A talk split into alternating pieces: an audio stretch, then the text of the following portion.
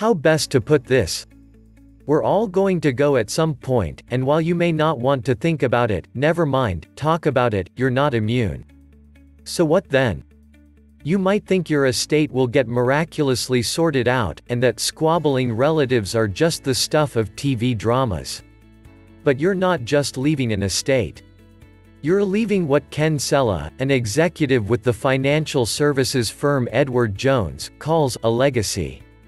You want to be the one who's in control of what happens to what matters most to you, such as minor children, dependents, financial assets, even your own health care decisions, he says. Without a properly planned estate or legacy strategy, your assets could be subject to the time-consuming, expensive, and very public process where relatives and creditors can gain access to records and even challenge your will.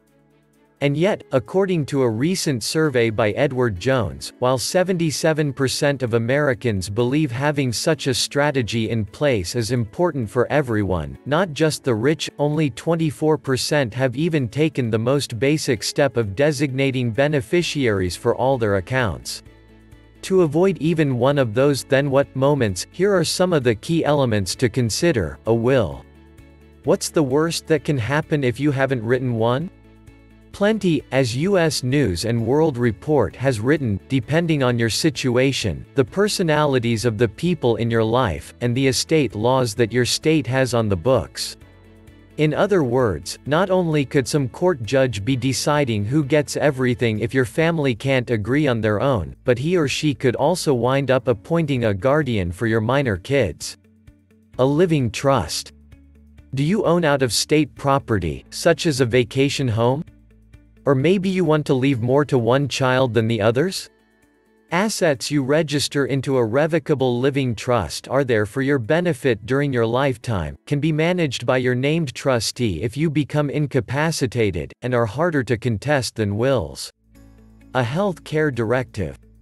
In the same way that you don't want some judge deciding who gets your Beatles albums, for instance, you definitely don't want the courts having to settle an inter-family fight over whether you'd rather go on living in a vegetative state or be taken off hospital feeding tubes. And, yes, it's happened. Shuddering at the thought? Then you'll recognize the importance of appointing someone to carry out your medical treatment wishes in the event that you're no longer able to communicate or incapable of giving consent. Beneficiary designations. Suffice it to say that you don't want to be among the 76% the survey found hadn't even bothered, for starters, to fill in a beneficiary's name on accounts such as their 401k or other savings.